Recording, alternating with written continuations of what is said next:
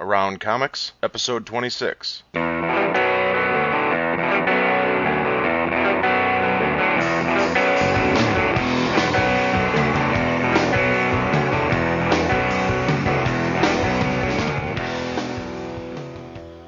From Chicago, this is Around Comics, a weekly roundtable discussing topics in and around the world of comics.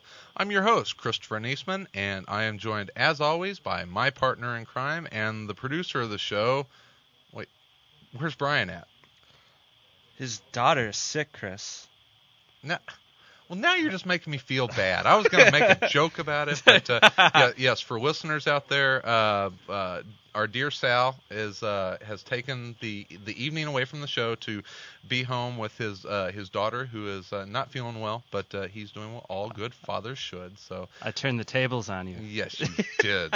Everyone out there, this is the second time we have recorded the intro because I am the producer of the show today and I suck. So send all of your complaints about the audio quality to me today.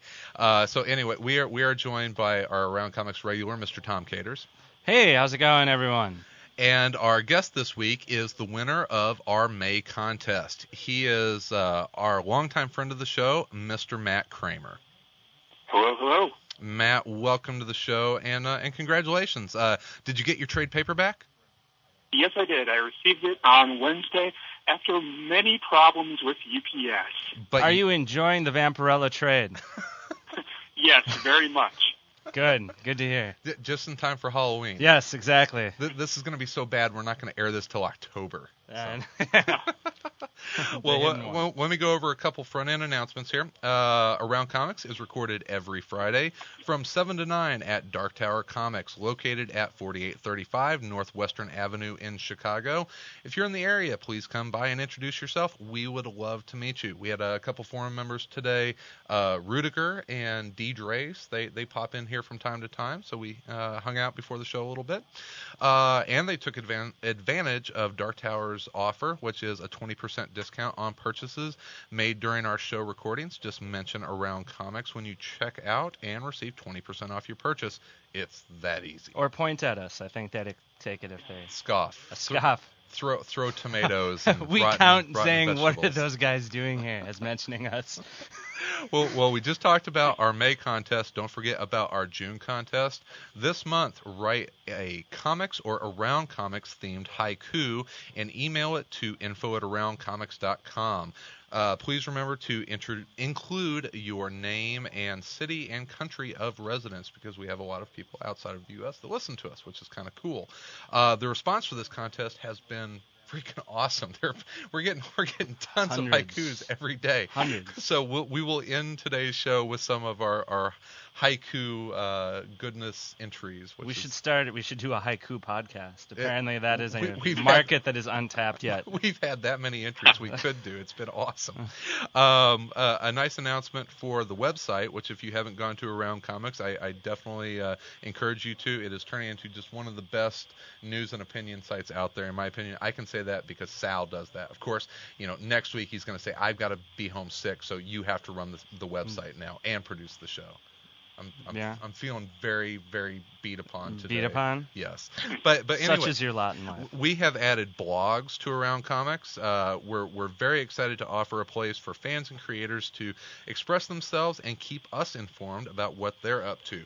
Uh, we already have six blogs up and running with more on the way. Uh, just go and check the community section of the site for more details. And I think, uh, Tom, you have a blog, and, and Darth Kramer has, There's- has a blog also. Yeah, there's no reason why you have to listen to us talk about uninformed, you know, bullshit. You can also share your own ill-formed opinions. Yes, you, you we can all have one and read none of them. Now you can listen every Monday to Tom and, And, check back and throughout the read, week and and read see- the same crap. And and, and uh, uh, Matt Kramer, I think you started a blog, right? Yes, I did. I just can't make any posts in it right now. I Sal is working on that, so it, by the time that this uh, episode airs, we should have the blogs all figured out. Um, I would encourage everyone, if you enjoy Around Comics, please drop by the iTunes Music Store and write us a review. We would great, greatly appreciate it. Uh, a lot of podcasts ask you to vote at Podcast Alley every month. We'd just like you to write one quick review, uh, be in and out and done. Uh, I'd like to thank the listeners who did so last week. I think we had uh, Uh, three new reviews pop up. Really? great. I, I check iTunes every day to see if we have new reviews. All and, right, and when- I'm so I'm so ridiculous that way. But whenever I see a new review, it, it just it makes me Makes so your heart- happy. Is it anyone? Is it anyone we don't know or are not related to? Y- you know, I will not put reviews on there. You haven't. Sal hasn't. You know, we don't put reviews on there. We have had a couple. Wink. Yeah, wink, wink. No, no. Yeah, we, right. we, we've, we've had a couple guests that have. Matt was was kind enough to, to put a review up there for us. So um, it, it's all listeners or fo- or former guests, which is is the way to do it. Thanks, Matt. You're welcome. Uh, all right, well, guys, are you ready to actually talk about some comics? That, that's what we try and do here. Of course. Yeah. Okay. Tom- I was Tom- waiting to see where Matt fell on this one. I yeah. I, I guess popular opinion's going with the comics instead of oh. haiku. So All right. Well, this week we are going to discuss the contest winning topic that Matt submitted back in April or back in May to us. Um, here's what uh, Matt's post from the forum that uh, makes it makes it responsible for him to be here today. Uh, his post was, I think that a great topic would be people from outside the comics world coming in to write comics like Kevin Smith, J. Michael Straczynski, and uh, Allan Heinberg, and others, as well as people in comics going outside of the world of comics to work, such as Jeph Loeb and Peter David. There are definitely pros and cons associated with each point. Uh, so there you go. That was Matt's post. I thought it would make a great topic for us to uh, to discuss. Uh, writers that are crossing over from other mediums and vice versa. Uh, we'll get to some specific examples of that, but first I want to talk with Matt. Why did you think that was going to be a good topic to discuss on Around Comics? yeah. Why? well, it seems like over the past 10 years or so, people, a lot of people have been coming in from the worlds of film and TV to write comics, such as uh, Kevin Smith and J. Michael Straczynski. And while this is intended to bring in all of their fans with them, it I don't know how many of the fans have actually stayed in the world of comics. And I'm not saying that all of these stories have been bad or anything, but when you're paying big money to someone like Kevin Smith to write a miniseries where the fourth issue comes out three and a half years after the third issue, that is less money that you can spend in developing new talent or just getting other books out on time. Well- and, well, hmm What? You I know that's. hmm Go ahead, Matt. Sorry. Oh, sorry. I, I, Um, I was. We're just gonna- Matt, Who wants you to go you go ahead. first? All Uh, right. Oh, Um, sorry. I was saying that uh, this may seem like it's a, uh, a a childhood dream for some of these creators, but it's also probably preventing some other up and coming creators from getting their work done. And well, yeah, that's that's about that's about it. So Well, it, it, sounds like you, you see that there are some advantages to it, but it sounds like you also feel like there are a lot of people that are that are maybe getting pushed off to the side. That they're maybe a, a young creator ready to come up, but you know, then someone like you know Allan Heinberg or you know Charlie Huston, whoever, which I, I like their work, but you know the, the comic companies, especially the big two, are giving these guys the chance before maybe some of the indie writers that have been in the industry, you know, toiling away for you know 10 or 15 mm-hmm. years. I, I I also think though, like especially the guys you just mentioned, who's to say like if they had been around 20 years earlier, they wouldn't have just started writing comics instead of doing movies or writing novels. So I think part of it isn't just a fascination with getting people from Hollywood to write. It's almost become a necessity because of the market. That's what people want. You know, like it's not just like a decision that like a switch that got flipped at one point. I mean, there's a Yeah, talent I- level I, sort I of. think that you have to look at at some of the different creators that are coming into it because you look at someone like J. Michael Straczynski. What he- had a a huge sci-fi fan base out there from Babylon 5 and and some of his other works that he had done and that was a big name to come into comics where you look at someone like you know I'm going to mention him 20 times today but you look at someone like Greg Rucka yeah. who who probably where where you know Greg Rucka is not a J. Michael Straczynski type name, and uh, I don't know if there are more people that know about him through comics now as opposed to his his work as a novelist. So I think there are different levels of Well, I think also there's different levels in the sense that there's a huge part of the public that has no idea who Jan Michael Straczynski is either. well that, Yeah, that- I mean, that- that's that's just- true. But you look at a guy like Charlie Yeah. Huston who's writing Moon Knight now, and uh, there's a lot more people that know Kevin Smith than Charlie Huston. Oh yeah, it's true. I'm I'm just saying that it's not like uh, you know, Martin Every- Scorsese's a Everyone knows yeah. who J. Michael Straczynski is. What are you Yeah, about? I just pissed off Chris. Well, you know, here's a, uh, one guy I'm going to throw out there, and and I've uh, Matt was very diligent in his research this week, so I have a list of about gosh 20 creators anyway. you and I'll- missed one though, yes, he but I'm gonna save that for the end. no, well, yeah, he did. No. um, but um I'm going to kind of mark these guys off. One guy that definitely had a even beyond a cult following that uh, I mean, rabid fans that have that he has now come into comics, and that's Joss Whedon. You know, here's a guy that you know the movie Buffy, Buffy and then the the TV show and Angel, and then you know, Firefly, but this guy's writing pretty darn good comics these days. Matt, what do you think about Joss Whedon and his his move over to the comics world? Oh, I love Joss Whedon's comics. I love pretty much all of the work that he's done. I'm a big fan of Buffy and Angel. And Joss Whedon has actually done a little bit of introducing some things in comics that have actually transferred over to his um, his TV and movies because uh, he wrote a miniseries a few years ago called Fray, which introduced some concepts that tied heavily into the series finale of Buffy the Vampire Slayer. Oh And yeah, I, I loved Fray. It's the you're, you're talking about the the big uh, uh, axe with uh, with the with the wood stake on the end of it that they used in the last season of Buffy. Yes, exactly. Yeah, it it was.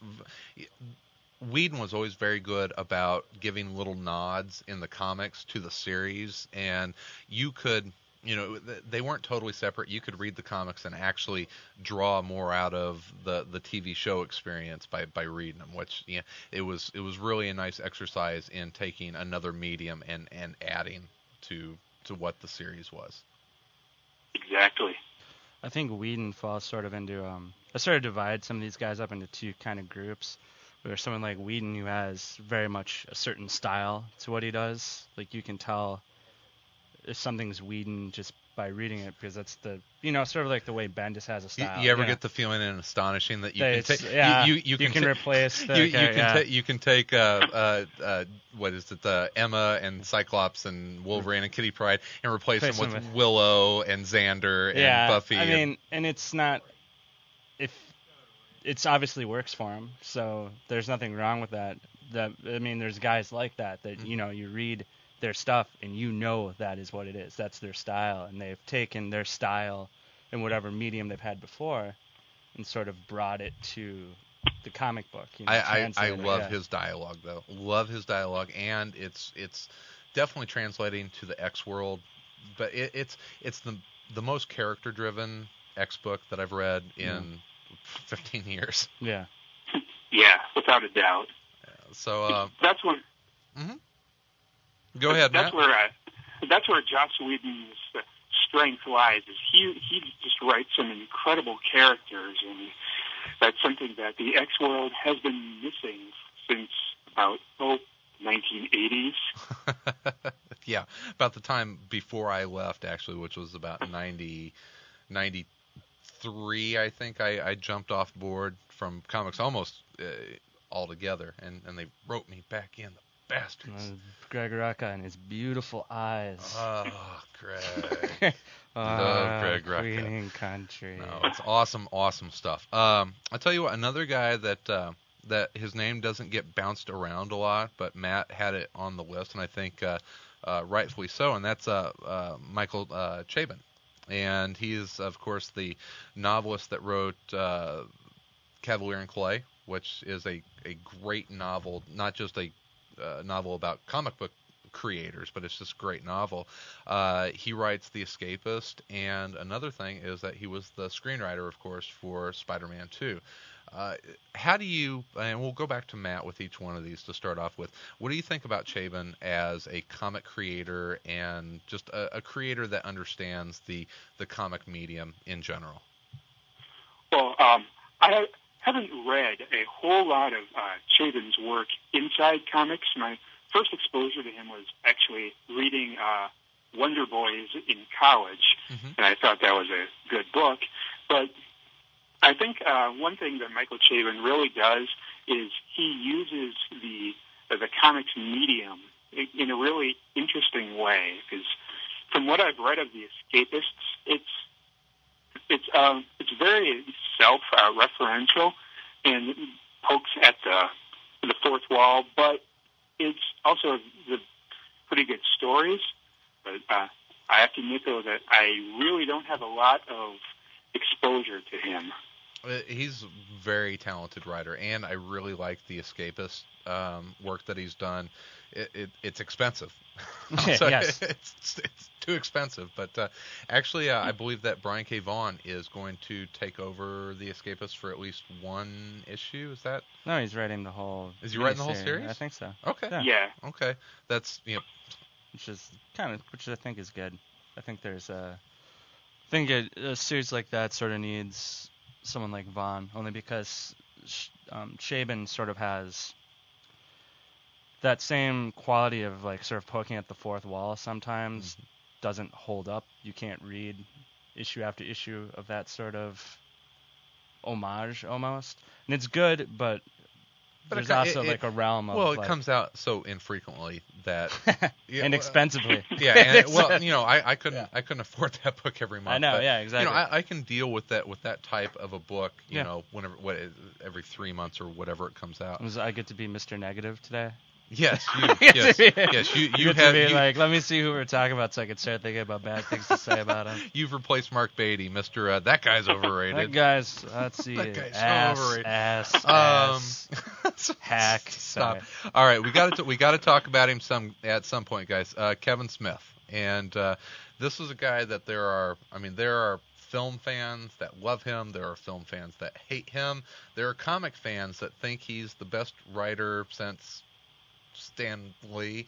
Um, and, and and then there are people that just can't stand what he does. Uh, I, I'm gonna say that one of my favorite DC series, and I'm a Marvel and indie guy, but one of my favorite DC runs ever was his relaunch of Green Arrow with Phil Yeah. Hester and and Andy Yeah. Parks. yeah. It that was fun. It was well written. It was well conceived. It was, I mean, that was that. Was- Them's was good comics. Them's, them's was the good days. The Absolutely. good, good comics. and I mean there are there are film fans out there, and and, and Tom and I were joking around before the show that I know, I'll say it so people can get mad at me. I said that his comics have been better than his movies since Clerks. Yeah. Since since Clerks. That's what I said. so all you Kevin Smith lovers who enjoy Mallrats, send your hate mail to send Tom your hate mail to Favors. me, But along uh, with a plot from Mallrats too. oh, oh yeah, well, I mean, stick we, it to you. I mean, we were talking about we were talking about Mallrats. Mallrats is a fun movie. It's a great. You, you, you said it. It's a it's a great movie of conversations one after the other. it's but- nice to quote to other people. Exactly, but but the plot of that movie was so jacked up. As we Yeah. turn into a movie podcast. You know, I mean, they basically they they they they screened that movie and the whole opening scene. I mean, if you watch the extras on Mallrats, Kevin Smith's like, yeah, we screened it, and the first 20 minutes of the movie flopped, so we took it out and we basically overdubbed, you know, a, a 20% of the movie, so it made sense, kind of. It, it's it's it's not a great plot-driven movie. I mean, it's a, it's but a how great. about his Daredevil, huh?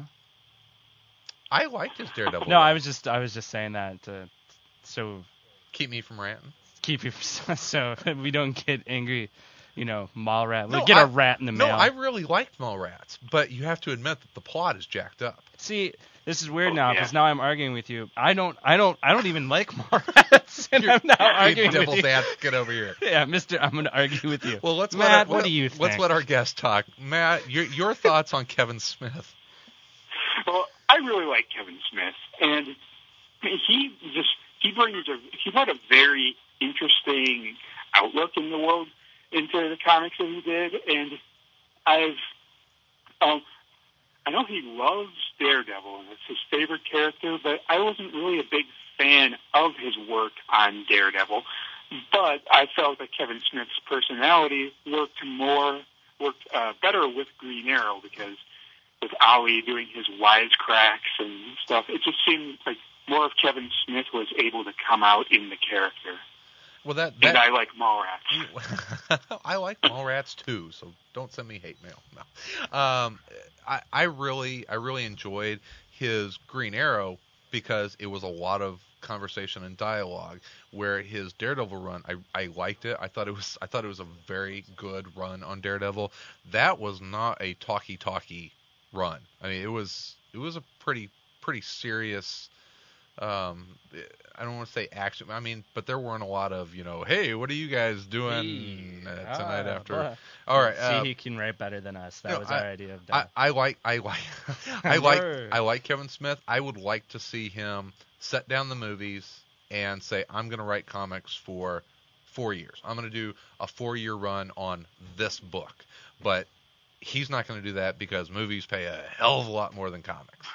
that Clerks 2 train is coming to the station. Yeah.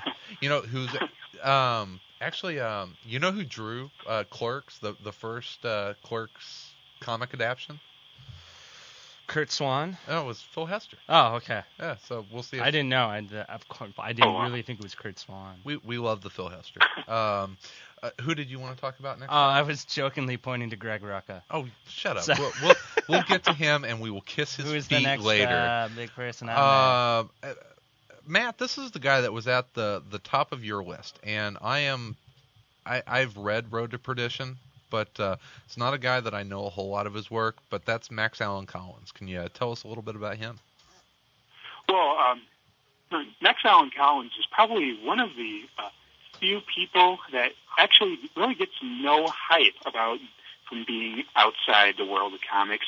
And the first exposure I had to him was when he was writing Batman right after uh, Crisis on Infinite Earths, and he introduced the new Jason Todd and tied up a lot of those uh, loose ends. But what, uh, he's a he's a very good crime novelist, and I know I believe he's been writing some episodes of CSI as well, as well as doing some novelizations with with those. So if if he's in his element, he does very well, and he's a fellow Iowan, so you can't go wrong with Wait, that. Wait, you're you're from Iowa? yes, I am. Oh, Um, that's it. We're stopping. If we run over, we might just edit out the Max Allan Collins part. Oh, stop. I'm kidding. Stop. Where at in Iowa are you from, Matt? I'm originally from uh, Waverly, Iowa. Boo! I don't even. I don't know what that is. Sorry, Mr. Negative. What which corner of the state is that from? Uh, that's in the northeast corner. Northeast corner. So you're up by uh, uh, north The of Waterloo. Yeah, uh, ten miles north of Waterloo. Okay, I, I, I know. I, I lived in I lived in Newton, Iowa for six weeks. Uh, oh yes, Work I'm going re- to until work Iowa release let you month. out. yeah. But uh, Prison joke. No, and then I lived in Des Moines for like three years. Uh, it's a real tough time for for me to live in Iowa because I was like in my young twenties, and that is not a young twenties type of type of place to be. So But If you enjoy, if you're a farming enthusiast. yes, yes, but I, I am deviating. But uh, no, there, I, Iowa City is, is a hopping good town. I I believe you. It, it is it is a fun place. Not. oh gosh, Hush. I'm full of it. That's why I spent five years there. you only spent five years in Iowa. Uh, uh, in in Iowa City. Oh, oh, you're a Hawkeye, aren't you? Yes, yes, yes. Docs. I had I had so much fun there that it took me five years to graduate. Nice. Ni- It's it, it is a it is a good town. So even though they do put their basketball arenas underground. I'm Steve Bryant, and you're listening to Around Comics. And Tom Caters is not wearing any pants. Steaming okay, ahead. you you you gotta you gotta help me with this name, Javier Grillo Mark Swatch. Marga. Yeah, Mark Swat. So People it's, call him JGM for the. I'm the worst. I am the worst person for this podcast because I butcher everyone's name. Okay, you've got Middleman and uh, Super Skrull, and this is one of the guys. On, it's Lost. Everyone that works for, on Lost works in comics. Yes, yes. What what is And, up uh, with that? Lost is a very uh, episodic and character-driven show, like uh, like the comics are. And there, it seems like the Lost is what I would think of to be a, a comic book set on on TV from week to week, and I you can tell that there are a lot of fans. That the people on Lost are fans with the uh, the Flash comics in the first season, and Who would Michael read that crap? Artist. No, I'm sorry. Someone of superior intelligence and ha- handsome, most likely. but not men. always. Not necessarily. No, didn't uh, who? What comic writers have worked on Lost? Mark Uh, Verheiden. Jeph Loeb is actually one of the is a the plot supervisor, I believe. Okay, That- didn't and Loeb worked, and we'll get to him. Well, no, I was gonna say we'll get to him later. Verheiden- Screw it, we'll talk about Loeb. Does Verheiden do Lost, or is he do a different television show?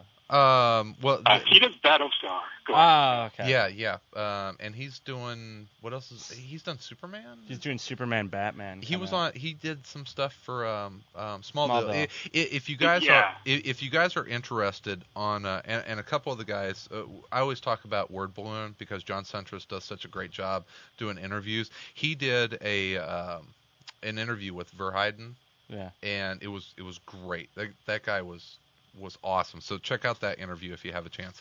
Um, but uh, yeah, I've got uh, uh, Damon Lind- Lindelof. he, he's another Lost guy. Uh, he's doing Ul- Ultimate Hulk versus Ultimate Wolverine, which came out what two issues, and then Director's cut. yeah. yes. It, okay, that that's going to be my bitch and moan and gripe on all this is if you're going to come over from TV or movies, Finish your books. put out your goddamn books on time. I'm looking at you specifically. Uh, we already talked about all of them. Was it what Heim, Heimberg. Heimberg. It's and, and I know it, they have commitments that are already set in stone, but Marvel, DC, if you're going to pull these guys over from that side of the entertainment industry, man, put them on a schedule. And if they can't meet it, you know, don't make it an ongoing series. Or or if it's going to be a miniseries, I mean, seriously, how long does it take to write a four issue miniseries?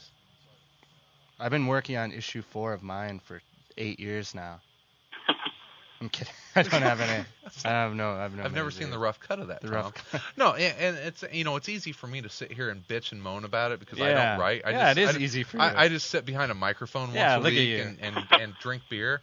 Um, but Matt, I mean, do you agree with that? It's like you know if you're gonna sign up to to do got a four issue miniseries, can't you just write the four issue miniseries and give it to them and say, here you go, editors, find an artist. Oh, definitely. Because I know personally that if I'm at work and I don't meet my deadlines, I get in trouble for that. And so I don't see why the editors on these books don't do more to try to get uh, these creators to get their work finished. Like, I, I know we've mentioned Alan Heidenberg, but Kevin Smith in his uh, Spider-Man Black Cat, it took from what September 2002 till just a couple months ago for him to get the series completed. Yeah, and I That's- think I think unfortunately for for Marvel on that whole thing, which that was a big draw, but that that just absolutely destroyed the sales on that book. I don't know what the sales were. There was fans that died during that time period. So, you know, but you know, and I, I I may be casting you know stones where they don't need to go, but you know because it's not always the writer. A lot of, a lot of the a lot of the deadline misses are because of the artist, and so uh, on the Ultimate Wolverine, Ultimate Hulk mini. That that may be the artist. I don't know, but I just because this guy works in TV. Because we know his name. Yeah, because you know his name, you know he's in TV, you automatically go, oh well, comics aren't important enough to him, so why'd they get him on there anyway? And I really like the first two issues, by the way. How about Ultimate Pink Slip? Get fired. Uh, well, okay. Let, let's move on here a little bit. Um, you had Daniel Clowes on there, uh, who of course wrote Ghost World, and he was also the screenwriter for Ghost World. I, I think that's a little bit different because at that point he's just uh, basically screenwriting for his own work. So Right. it, it's kind of like Frank Miller working on Sin City. I don't know if that. I guess it would count as crossing mediums, but uh, uh, you know, d- I mean, if you're working on your own work and the adaptations of that into other mediums, I get does that count? No, Tom says no, no. Scratch him from the list. Okay, all right, Daniel. Sorry, Clowes. sorry my, Frank Miller's off. uh, Um, blah blah blah. All right, we're going to talk about uh, a couple guys that uh, that Tom is going to be very interested in, and I would also say again, uh, if you want to hear more from these guys, check out uh, Word Balloon because uh, John did an interview with these two guys also, and that's Danny Bilson and Paul DeMeo. Um, Tom, why don't you talk about these guys? They're they're the guys that are going to be writing the Flash. That's coming out next Wednesday. Actually, next yeah, I'm psyched for it. who But is it? Who else? It's going to be Bart. It's not Barry West. Barry West. Barry, Barry West. Some sort of they changed history. The damn Superboy and his punches against the. No, but uh, but uh, DiDio said it was not Barry Allen. No, of Move course on. not. Uh, but uh, they also did um, the Flash television show, Mhm. and also I'm looking at the list now. The Rocketeer was the one that I was going to mention. Yeah, I mean these guys these guys have worked on uh, the, Yeah. the Sentinel, if you remember that TV show, um, and they worked on a lot of a lot of very good short-lived shows. Yeah. and they work in video games. That's also. how you build a cult. Yeah, it's good. Yeah, That's good. That's what you Yeah. want. yeah. I worked on this one four-episode Yeah. TV show. It was really good. They just didn't catch on. They didn't just didn't get it. Uh, Matt, are you a Flash fan? Yes, I am. Uh, Flash was always one of was one of the first characters that I attached to, and I'm uh, really excited because everything, pretty much everything that I'm aware of them that they've done has had at least some superhero tint to it, and from their interview on Word Balloon, it it really sounds like they're excited to work on this project. Oh yeah, they're they're jacked about it, and I think that's all that we as fans i can ask is that you get someone who's talented and that they're excited about the project. And, and I would almost take a, a really excited writer than a really talented one that doesn't give a shit. angry. yeah, and they say, yeah, I mean, they John Byrne. Yeah, no Heming, no Hemingway. We want Hemingway writing a comic. Uh, okay, so we are looking forward to. uh, You know, I'll pick up the Flash because these guys they they seem to understand the character and uh, and they seem very excited about it.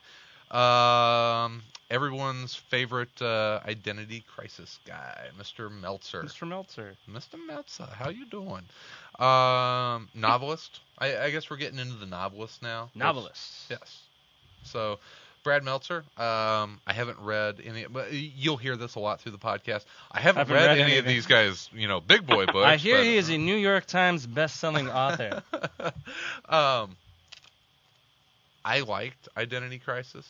It's been pointed out before that there's uh, plot holes the size of the Grand Canyon in it, and some some maybe out of character writing. But I thought it was a very good comic. yeah, I agree with you. Yeah, yeah.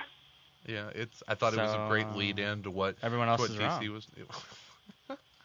Plot holes. there were some. That's what fan fiction's for. There, Write a story. Figure that's it what out. slash That's fiction. what slash. Yeah, No. exactly. But is the like- Adam didn't just sit on Hawkman's shoulder because they were friends. all right, you know, so Stop. You be good, you. something weird going on. Um, Matt, any thoughts on Brad Meltzer before we move on? Well, uh, I I really al- I also really enjoyed his uh, Identity Crisis, and I was a fan of uh, his work on Green Arrow also. His Green Mhm. Arrow is really good. Yeah, I'm looking forward to his uh, Justice League that's coming out in a couple months. That's But I haven't very good. I haven't read. Sorry. blah blah blah blah. blah blah blah.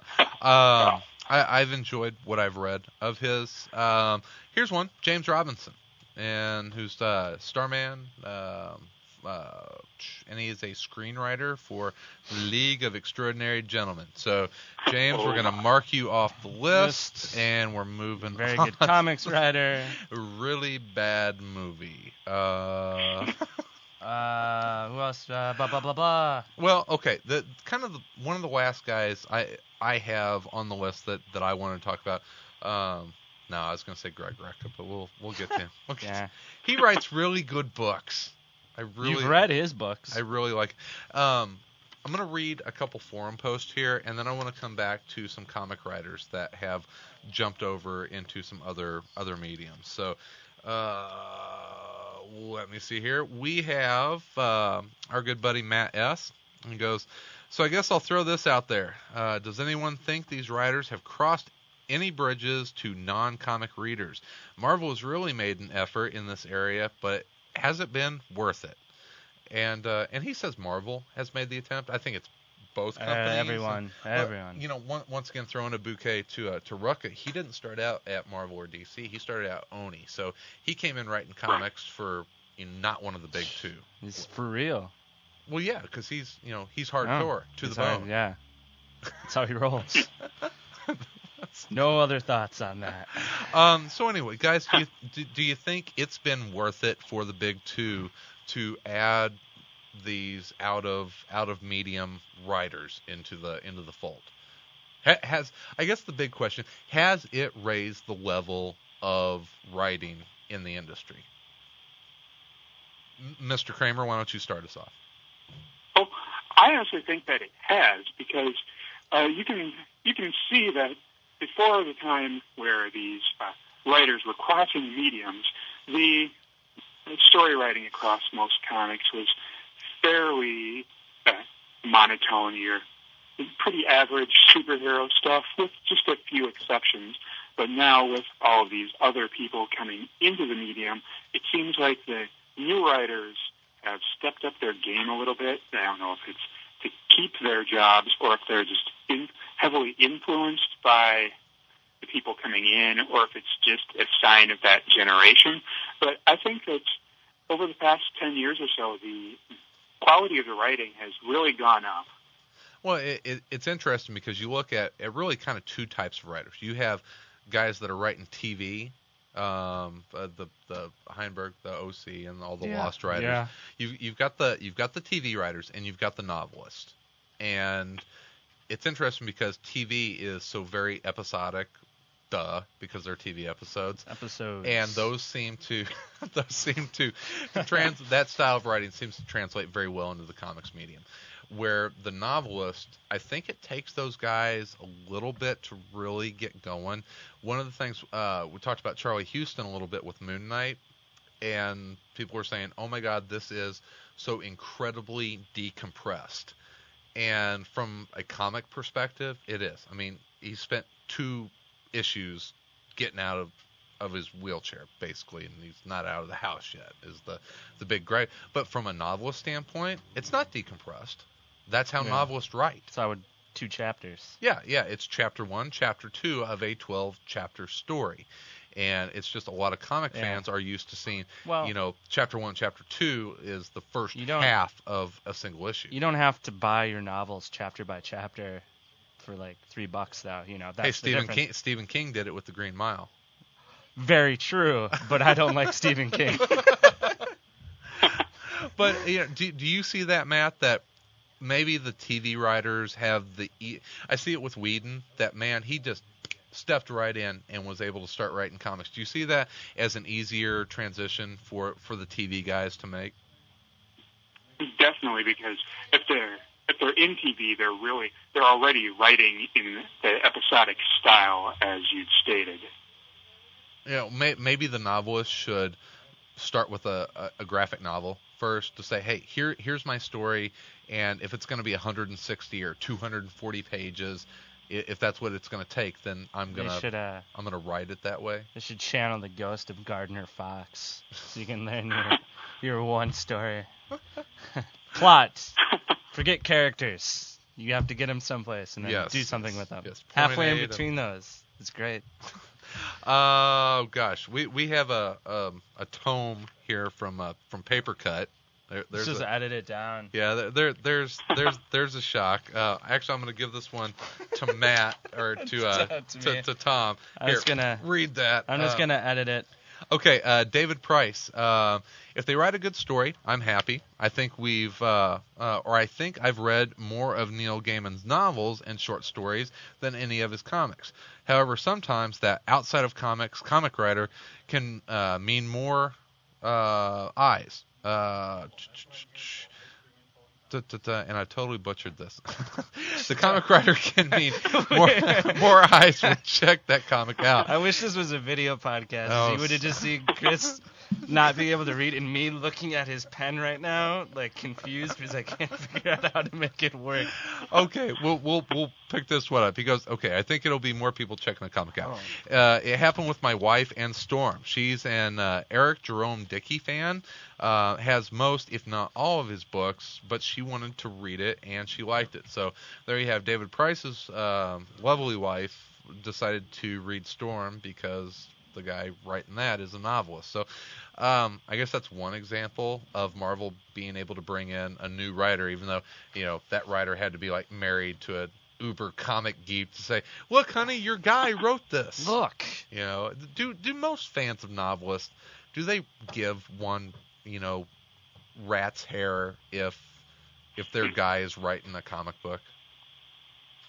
uh, I don't know too many people that are really like obsessive fans of too many novelists. I, I mean, guess. if Tom Clancy wrote a, a, a book for Marvel or DC, would Tom Clancy fans that, that read all of his books, would they track down their local comic shop and try and find it? no, but Dean Koontz fans would in a heartbeat, or John Grisham, Rainmaker.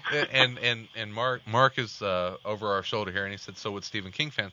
So Mark, um, and we'll we'll open it up to the peanut Don't uh, gallery no, here. don't come to the microphone. Just tell us. It's, um, um, Ste- Ste- Stephen King's Dark Tower is going to be adapted to comics. Do you think that is going to bring in Stephen King fans into the shop? Why, yes, yes, I do. Should we go there? Uh, Oh Lord. no, no, just Just just tell. yes. Yeah, Yeah, he blah. says yes. Yes, all right, all right. Yes, I do. And I do. Um, Vorpal Keith um, wants to remind us that Geoff Johns started out in film working as Richard Donner's assistant. And you know what? What? David Goyer, who ha- co-wrote JSA, also uh, was one of the screenwriters for Batman Begins, Uh-huh. and uh, did the first two Blade movies, I believe. But he Well- never gets mentioned anywhere. well, that that explains why the third Blade movie sucked butt. I think he also did that, and I tried to sneak that past. he did it. No, I, I know he did the first two, and uh, Matt, think he might Matt, have have you seen Blade Three Trinity? No, I have not. And Don't- don't- I don't waste really your have time. Any desire to see it? That was a turd. See the first two though; they're good. Yeah, the first I, I I actually you know most people like the first one. I thought the second one was great. I It's think like the second time Oh, we've yeah. talked about this. I on know the two weeks, God Christ. If you That- search for Blade, Blade fans, we're gonna show up. Number the, the third movie was a turd. Period. Turd. Um, it was a turd. Uh, that's So my new, we're, it's my we're new going favorite for word. non-explicit tag. yes, for Okay, once, For like once. four weeks in a row. All right then. All right, Wet Rats, our, our haiku expert, which we'll get to later, says that Joss Whedon has been the real prize of the outside writers movement. He, like Kevin Smith, clearly grew up reading comics and understands the way to tell a story in the comic book form. Certain others, cough, Orson Scott Card, cough, um, though fine writers, just don't seem to have the instinctive feel of the rhythm of comic books. So, did you guys read the Ultimate Iron Man mini? No. No. I read it, and I'm gonna I'm gonna ask Mark again here. Mark, was number five supposed to be the end of that series? I, I was under the assumption that it was number six, but it just seemed to end with five.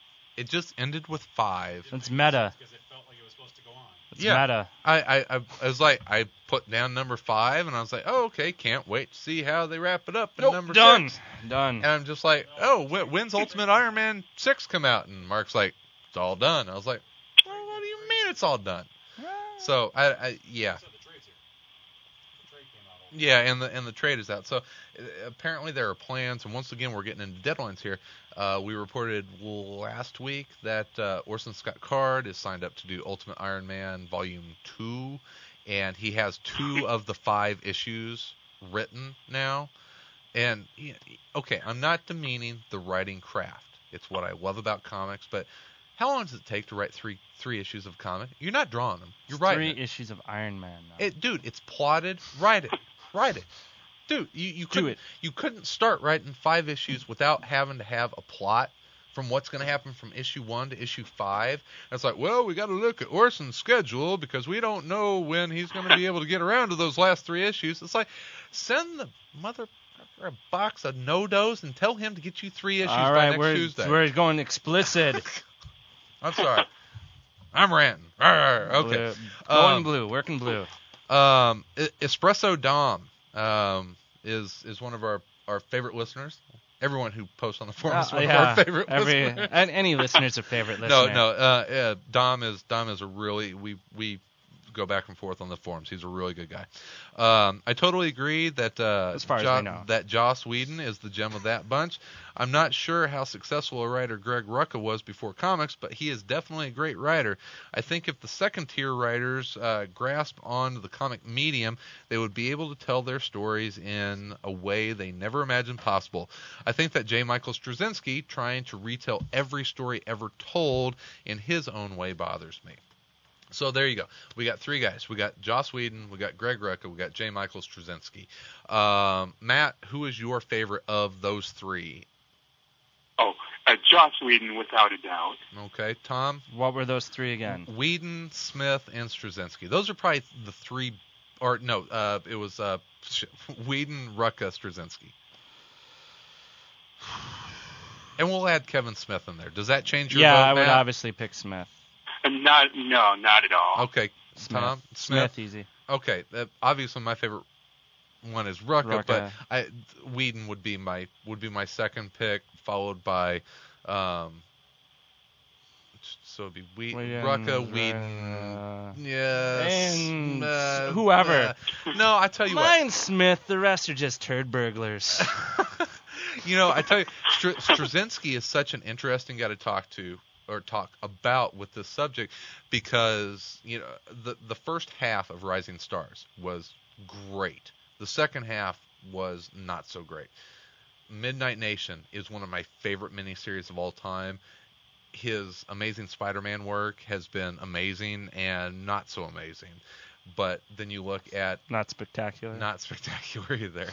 But you look at uh, you look at Squadron Supreme, and before that, um, Supreme Power. That is a great series. Are, are, do you read that, Matt? Uh, no, I have not. The only stuff from uh, J. Michael Straczynski that I've really read was uh, some of some of his Fantastic Four and the work he did in the Other. What do you think about his run on Fantastic Four? I like it so far. It's it's your basic Fantastic Four story, and I don't see anything wrong with that. Yeah, I know a lot of people don't like it, but I don't really know why. Ma- Mark is uh, here. Mark, you, you come over, get get your little microphone time, and and Mark. Ma- This is this is There's Mark. also a This is. Mark. We've renamed him Mark. That guy is overrated, Beatty. So here you go, Mark. It, it's mediocre. This I'm gonna have to slide it over. It's mediocre stuff. It's not that fantastic. There's nothing exciting about it. Uh, it's there have been much better runs, including John Byrne's, Jack. I mean, the original stuff is much better. He's just he's not doing anything new. Mark Waid, I couldn't tell the difference between his and Mark Waid stuff. Okay. Literally. Well, well, there you go. It's uh, I've heard a lot of people say that his Fantastic Four run is so-so, but and, and I liked his Spider-Man to begin with, and I think the last three issues have been very good, but it's his limited series and the stuff that's that's out of the, the the hardcore mainstream that I really like. If you haven't read Midnight Nation, check it out. And Supreme Power, and now uh, Squadron Supreme is one of my favorite monthlies. Do yourself a favor. Read them. Tom's on lewds tonight. it's hot. It's hot in here. All right, uh, have we have we talked about most of the major guys? Is there is there Eh, anyone is there I think we anyone else that you have you stolen the list? You got the list over No, there? I don't. Oh, I have you- paper you- eh, cuts. Okay, pa- paper cuts uh, post has been edited down. Go ahead, Tom. So here's some thoughts. Big names mean big buzz. Oh wait, these are pros. I'm sorry. Here are some thoughts on the pros and cons. Pros: big names mean big buzz. May, they may draw more potential readers. Each, uh, oh okay, each MTL, which means movie, TV, literary talent, Mhm. hopefully brings fresh ideas and a fresh way to tell them. He was making up acronyms for you. I, I, I can tell. generally speaking, the people that are asked to write a book for the big two are generally well known because they're successful and good at what they do. And uh, today's best comic writers first made their mark outside the industry. And then he lists all the people we've talked about. Yeah. And I don't have the cons, but I'm going to assume it's because they're all drug addicts. Hollywood people, they come with their liberal ideas and their loose women Uh, okay. and this, this section's rapidly closing. okay. Um, Matt, are there are there any other are there any other specific creators that uh, that you'd like to uh, to mention before we move on to some final thoughts? Now, No, I think we've hit on pretty much all the big guys. They're, they're Oh, except, hmm except oh, I, I was going to just mention Alex Toth quick because he did a lot of uh, Silver Age books and then also designed a lot of animation work that we still watch today. is, Al- uh, Alex is he, Toth, Is ne- he never related heard to of him. Alex Toth? High five. we we Take had that, we, guest. we we had the pronunciation police crack down on Yeah. us and send us like you know a whole pronunciation thread. But uh, uh, Sorry to call you out on that, man. yeah, it, it, it's Toth. That's Truly, lo- you truly lost the contest. No, you're. That that that's a guy that worked in so many mediums that'll make your head spin. But yeah, with the the animation and and his work in Silver Age, uh, absolutely. And that's I guess that's like an old school media crossover guy. Yeah. So, and, and and definitely worth recognition. Uh, we didn't even talk about Neal Adams. He's crossing over into crazy philosophies. Really. You know his stuff about the Earth, Oh, whatever no. that crazy stuff. I'm. th- We're, that's off topic. See with. Darren Dalton. That's off topic. We'll save that for a different Um, podcast. a guy I do want to mention is um, uh, Geof Darrow. Tom or Matt, you know Geof Darrow. You Geof Darrow? With? Yeah, Jeff familiar Darrow? with his work. Um, I saw him listed Um, with all the things he did, and I am. Matt, are you familiar with his work? Um, I'm not really that familiar with uh, He- what he- he's done. I know he's uh, I've, I've seen some of his his work, but I can't really. He did hard. He did hard boiled. Um, he did hard boiled. Uh, he just uh, just The- recent re- just recently did the cover for the Last Christmas. Yes. Uh, Shaolin Oh, Cowboy. okay. Yeah, if you uh, if you pick up uh, Shaolin Cowboy, that's that's Darrow's work, and um, he is the guy that he was basically the, the art director for The Matrix. Yes, yeah. Uh, So he's, he's Yeah. yeah yeah. Shaolin Uh, Cowboy. Yeah. All right. Okay. Well, I think that we've touched on a few of them. God, Sal, we miss you. He he just keeps cracking the whip on us and moving us along. yeah. So This is done. This is over. Yeah, that's where. Okay, final thoughts. Um, we're gonna let our guest of honor start us off here, uh, Mr. Kramer. Uh, what are your final thoughts on cross media creators? Well, uh, I think that it's a good thing to bring uh, new life into the into the world of comics and get new ideas in there. But I don't want to see it happen at the expense of creators who are currently working. And I want to see these books come out on time. That's the big thing. Get your crap in and get it out. That's what we're saying. I want. Uh, my final thought is to stay where you are.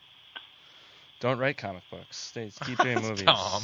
Just stay. Yeah. Who needs Who needs you, Mr. Late Books, with all your crazy ideas about how things should be done? Except for Kevin Smith. I like Kevin Smith. So Josh every- Whedon's e- alright, and uh, most of the people we talked about. All right. every everyone else, stay put. Still, yeah. Stay, yeah. You know, Jay Bruckheimer, don't get in the comics. Oh, that would be scary. Oh, Bad Boys, the comic book. Oh God. Yeah. That's good. Um, I, I, I'm right there with you guys. Um, I, I, I think it. Stop it. Stop. I think it is a good thing. I, I enjoy seeing guys like like Whedon and Kevin Smith and you know obviously Rucka and and Heidor and all these guys coming over because I think that they have a lot to offer to a medium that needs to be refreshed from time to time. And the comics medium is is being refreshed right now. I think this is a great time to be a reader, and I think that a lot of that is because they have some really established talent that is still fresh to comics coming in and writing. That is a good thing. The bad thing is is deadlines. It's you this is just like an episode on TV, you know, you expect that show to be there every week. And you know when it's not going to be, you know, most of the time. It's the same thing with comics. You know, I expect a book to come out every month unless it states otherwise. So the the big con for me is guys that get pulled away from writing comics to go off and do what their primary job is. And is it their fault? Is it the publisher's fault? Is it our fault as fans to expect that? But I'm Well- like I'm liking what's going on with with Moon Knight. Yeah, I'm Yeah. I'm on that side of the fence. And Charlie Huston has basically said that he's on for 12 issues, but he has to write novels because that's what brings home the bacon. So while I do enjoy these guys writing, it's I, I wish that they could just make their deadlines. It's amazed me that that Straczynski has been writing as many you know monthly titles as he does and keeping up with them. Well, a lot of these guys are doctors too. I think we forgot to mention that. Straczynski's uh, midwife. Made that up. I it's made up. The hell Just totally made that up. That's why they're all late all the time. Or Orson Scott Card is uh, a minister for the uh, Unitarians. I was joking about the lewds, but I'm not for sure anymore, man. I'm just trying to liven it up a little bit. All right. So that's that's the final thoughts. It's uh, Matt. I uh, want to thank you for uh, for bringing up the topic. I, I I hope that our conversation wasn't as entertaining as I thought it was going to be when I read it. Uh, it. It's a great topic, so thank you very much, and uh, and thank you for being such a a good uh, listener and, and fan of the show and contributor, and, and, and we always look forward to your input. So uh, that's going to uh, wrap up our topic today, and it's time to move over to uh, the news, news desk. The news desk. There it is. Okay, get up, Run Tom. over there. Let's go. Let's go over there. It- it's time. It's time for wire to wire news.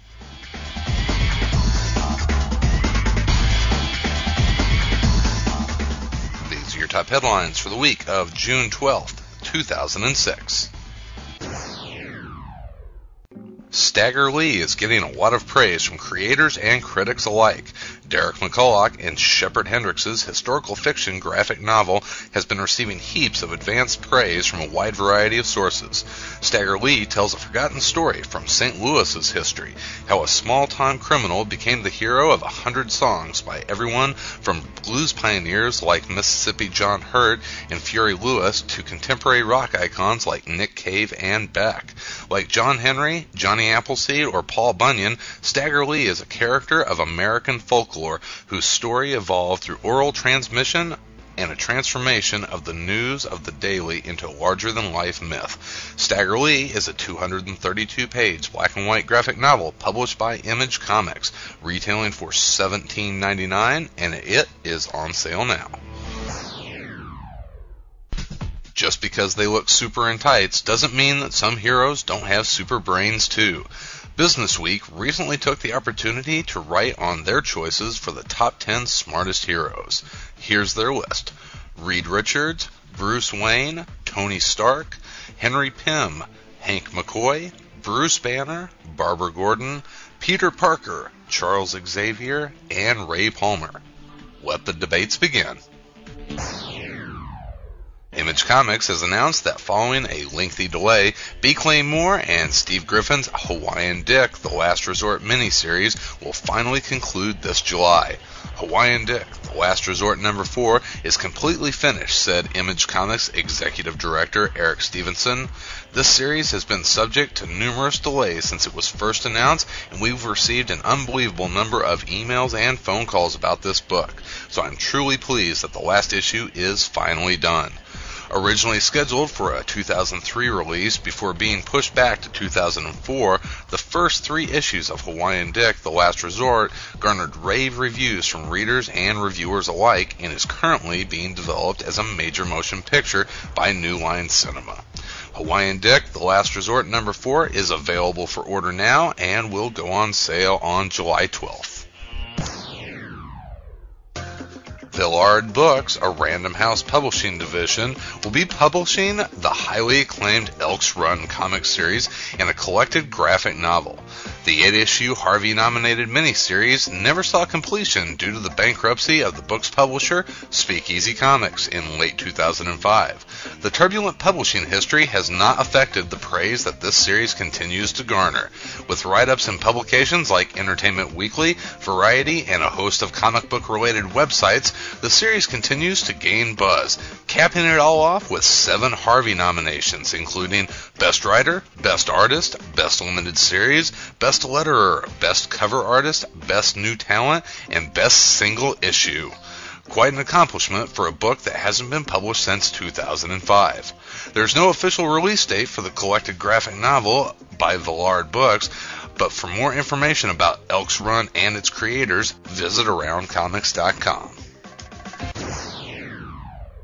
With Comic Con International just around the corner, Oni Press is pleased to announce that it is once again giving artists an opportunity to show off their skills. In order to have your portfolio reviewed by an Oni Press editor at Comic Con, you will need to illustrate one or more of three Oni supplied scripts. Illustrating one of these stories and following the guidelines guarantees you an appointment time to meet with an Oni editor at Comic Con during the convention's posted hours. Not attending Comic Con? While Oni does does not usually accept unsolicited submissions, this is a special event and non attending artists can submit their packet as long as they follow the talent search guidelines. For more information on the talent search, visit AroundComics.com.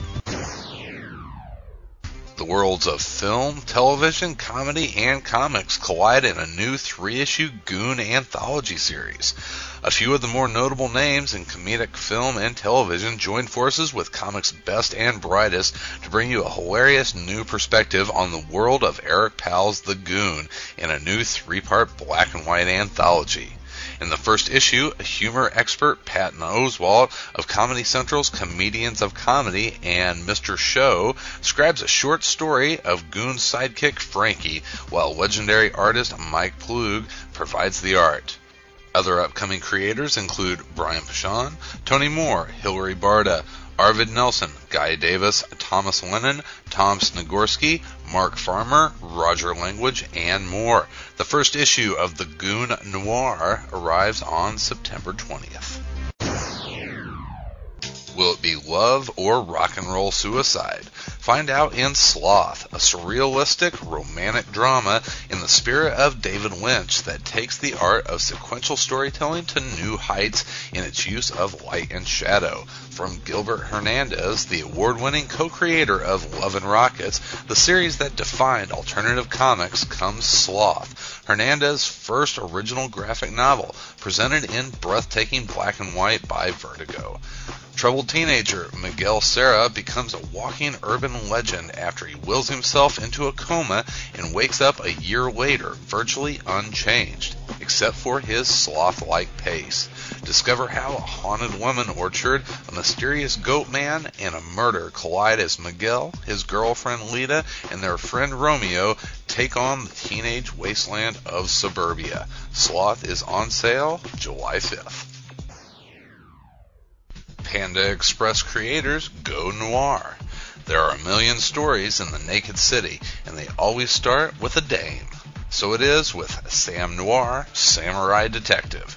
Created by Manny Tremblay and Eric A. Anderson, popular creators of the online mega hit Panda Express, Sam Noir Samurai Detective mixes classic gumshoe fiction with the samurai Bushido code and a heavy dose of off-kilter humor to create something unique in comics. Sam Noir Samurai Detective debuts in September with a $2.99 price tag from Image Comics slash Shadowline. Dead at 17 ongoing series announced. The dead are rising, evil is spreading, and the citizens of Darlington Hills are about to face their greatest trial yet, which means it's time to sit back and enjoy the ride. The critically acclaimed and fan favorite series will get the monthly treatment beginning this summer. Viper Comics has announced they will release the Dead at 17 ongoing series beginning with issue 1 this August. Written and drawn by original creator Josh Howard, the series will introduce an entire new cast of characters, though the action will continue to take place within the Dead at 17 universe and more specifically Darlington Hills, the home of the original axe-wielding heroine Nara Kilday. For more information on Dead at 17, visit www.vipercomics.com.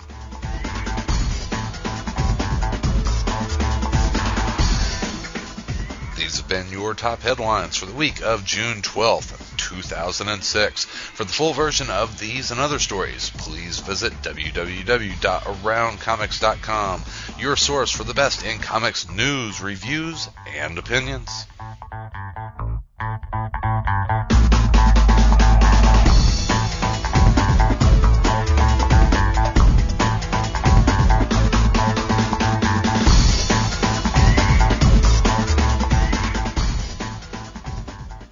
Those are your top headlines for the last week. Uh, guys, let's go ahead and start at the top. Uh, Stagger Lee is a new graphic novel that is coming out from Image. And uh, uh, me personally, I'm kind of excited about this because it has some history from St. Louis, which was originally my home city. So um, historical St. Louis is, is very interesting. So uh, this is something I'm looking forward to. Does this uh, sound like a book that interests either one of you? We'll start off. Uh, Matt, are you going to check this out? Yeah, I'm going to try and check this out because I I like the historical fiction. I, I want to check out um, Five of Science and stuff like that. And from what I know about Stagger Lee, it's a it's an interesting story, but I just want to see what this untold story is. Well, you know, uh, Five Fists of Science wasn't actually fictional. All of that really happened. Right. Wink.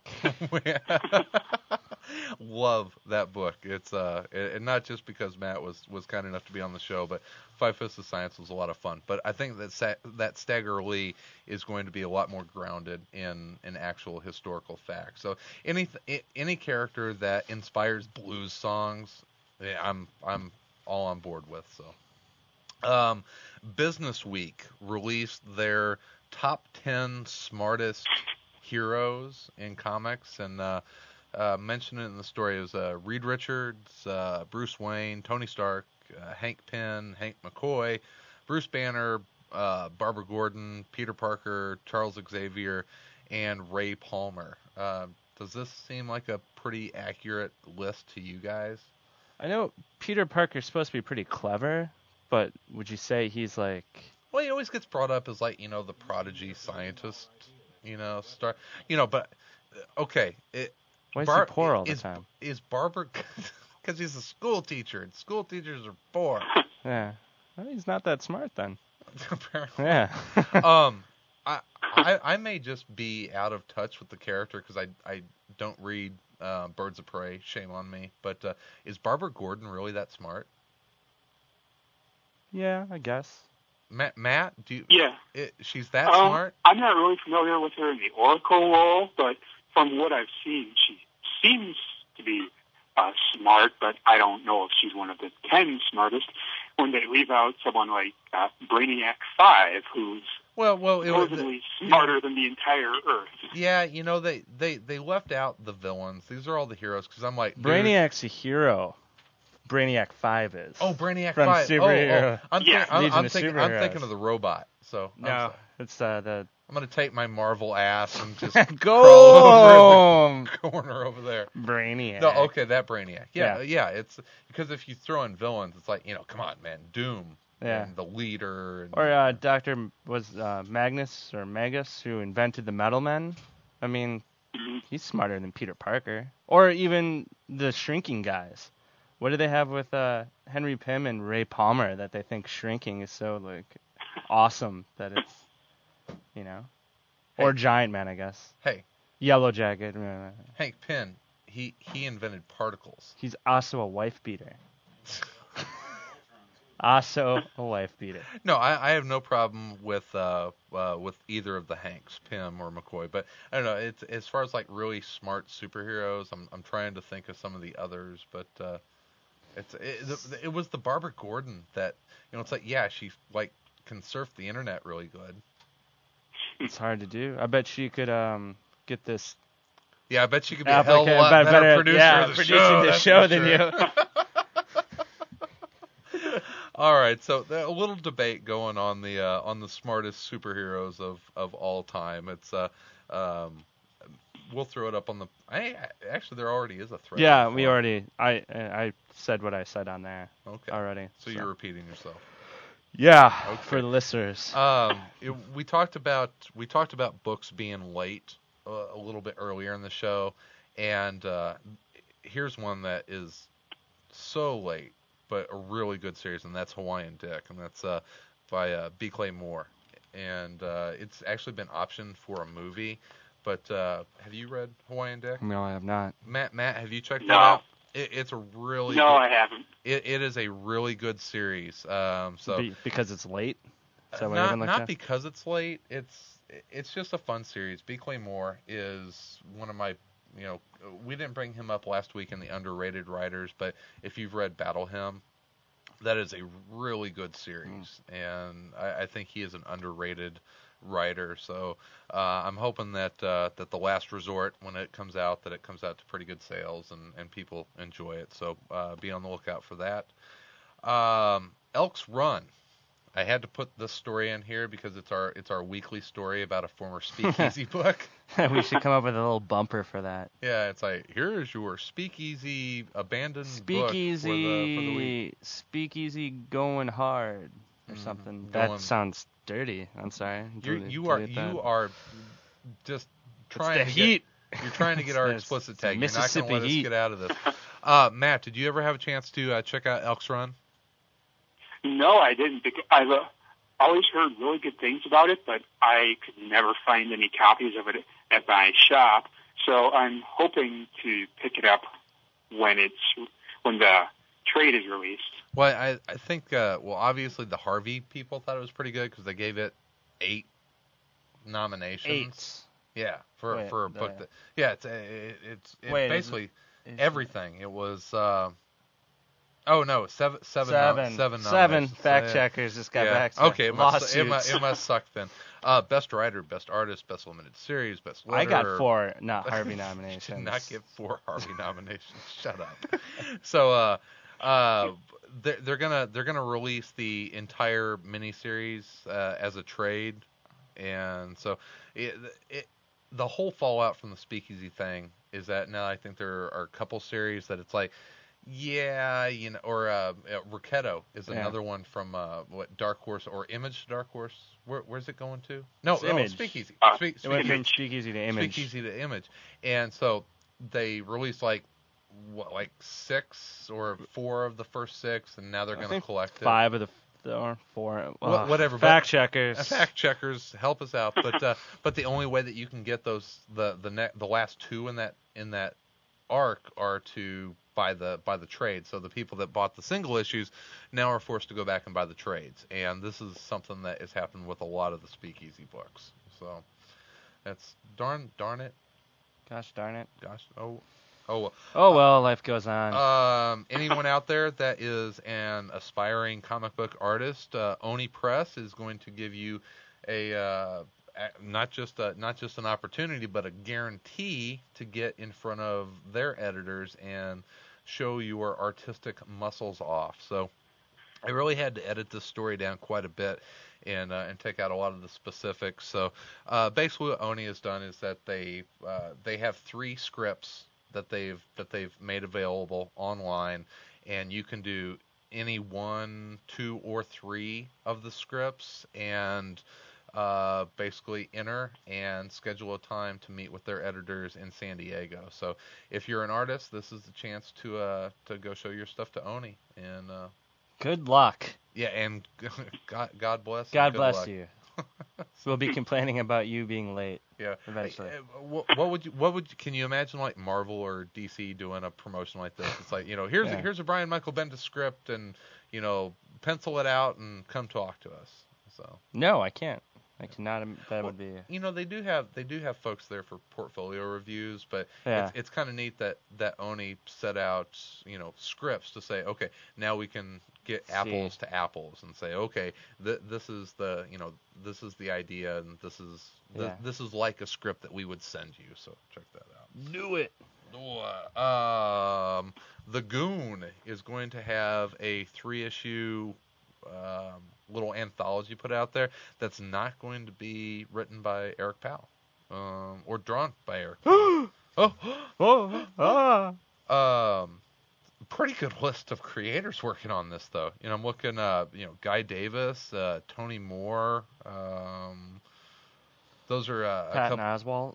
Patton Oswalt. Uh, yeah, I mean on the on the writing side, you know, you're looking at uh, uh, Posehn and uh, oh gosh, who else is on Tony? Moore. Yeah, well, Moore's right. So that's uh, um, you know, so fans of the Goon, a nice little twist on that character. Yeah. That's uh, be worth checking out. Get it. Yeah. Get it.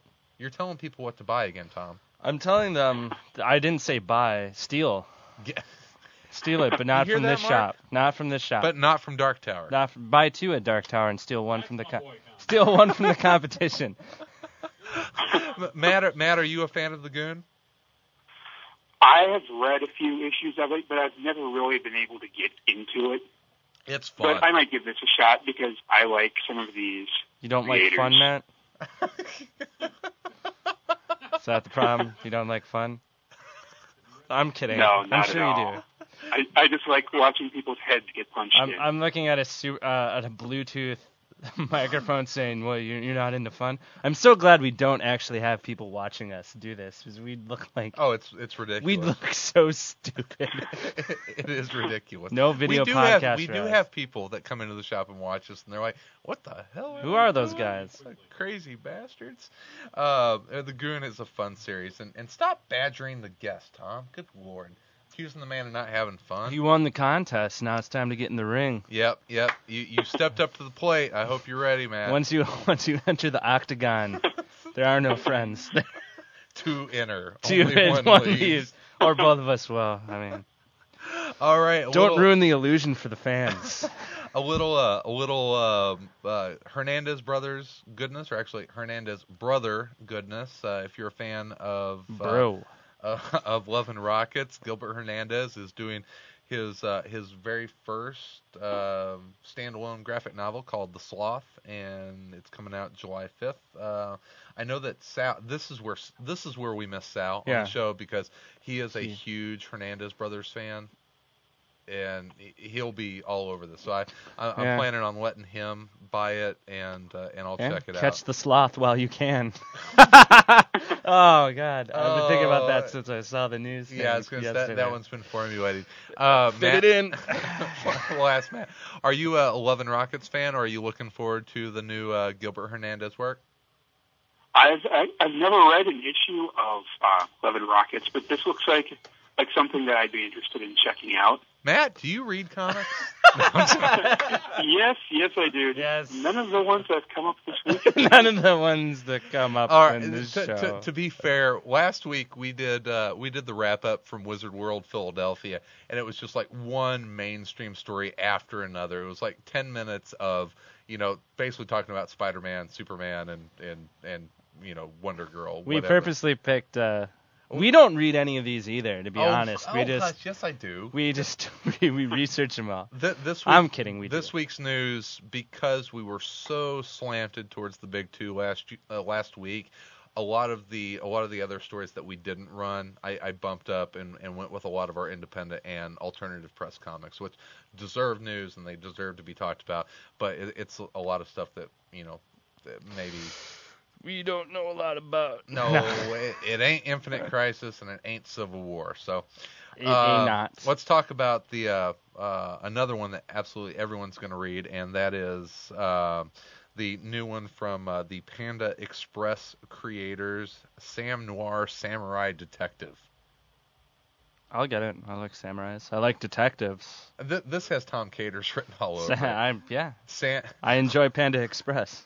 it, it's it's got two of our favorite words, noir and Noir. samurai. Yeah, samurai and anything with noir. Noir. Noir. Matt, Matt, did this grab you at all whenever you read about it? Uh, the first thing that I thought is when did uh, the uh, mall fast food chain start putting out comics? Panda Express. Dunkin' Donuts Comics presents Well, we we Monkey ta- Ninja. we talked about um, we talked about webcomics last week, so these are uh, these are some guys that are crossing over from the webcomics world. So check out their stuff at pandaxpress.com. So uh, yeah, I'm I'm Sam Noir, Samurai Detective. I, I don't care if it sucks. I'm buying it, man. That's with a name like that. It's sold. That's got to be one of the best comic book names I've seen in years. Uh, our last story of the week is uh, Dead at 17 is uh, going to be an ongoing series. That is a series that just absolutely blew up. It Yes. is- came out with little fanfare, and it's it's just one of those books that started, you know, getting more buzz and critical. Snowballs just growing, man. Whatever that is. it's so hot. It's so hot in here. I'm, I'm gonna I'm gonna I'm gonna hang Matt up one more time. Matt, do you read Dead at 17? yes, I do. Yeah. All right. Do you like it? Uh, yes, I do. I've read all four of the miniseries that have come out so far. Haven't read any of the rough cut stuff, but I'm really looking forward to this one. Oh, tell tell us a little bit about Dead at 17, J- just so we know that Well- you're not lying. Yeah. Yeah, Tell us a little bit. Well, it's it's your basic uh, zombie story, uh, but it's it's a it's as much about zombies as Buffy the Vampire Slayer is about vampires. It's really just about the interaction between all of the main characters and digging up the history behind them. And uh, basically, what happens is in the first issue, the main character dies, and then no, you just Somehow- ruined it for Oh, me, man. Jesus I'm not picking Christ. that up now. Thanks, and let me Matt. guess, they bring him back She's from the dead. dead. three years. Jesus. I'm joking. Go ahead. I'm sorry. Sorry. but um, she dies, and then she comes back to life, and it's basically her job to hunt down zombies and stop them from taking over the world. All right, so that's that's Nar Nar Nari Kilday. What what was that, Mark? Crow and Buffy slapped together is Oh, what. Mark said. I have headphones on. I can't hear things.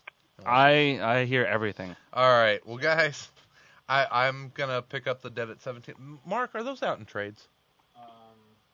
Um, um yes, they are. Yes.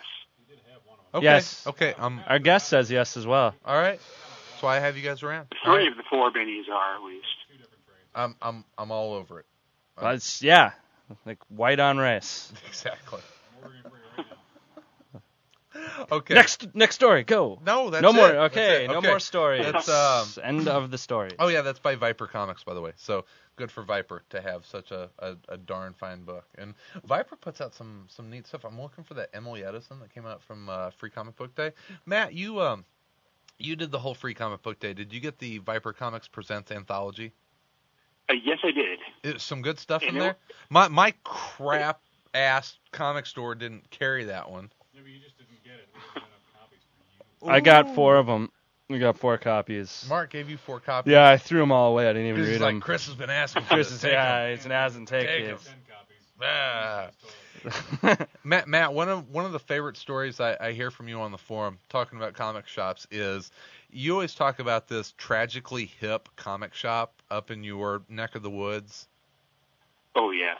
Wh- What? Tell us a little bit, because people people should hear about this. Totally, a lot of people complain about your mainstream comic shops that all they carry is Marvel and DC, but Matt has the the other end of the spectrum. What what's what's this shop about? Well, um, the shop that I go to, it has uh, four locations around Milwaukee, but um, the one I go to is on the east side, which is where the college is, and it's where all of the 20 somethings just out of college live, and they pretend they're British and all of that. And basically, Hipsters. Hipsters. They Hipsters. order every single indie comic book known to man, but if you don't get there by three o'clock on Wednesday, they will all be gone. That's that is so bizarre. Yeah, it's so weird. But you were saying you couldn't find exterminators at your shop. That that's right. It's Your been shop- sold out every issue. For a book that's only selling eleven thousand. That's amazing. It's it's like nine thousand of them are being sold. Nine thousand are in East Milwaukee. uh, well, uh, yeah, really, that's it's like reorder people. Uh, Matt, did you ever get those copies of Exterminators? Um, I actually picked up five and six, but I haven't got got around to reading them yet. Do Do you have one through four? No, I don't. I'm gonna pick up the trade. Uh, pff, gosh, I should.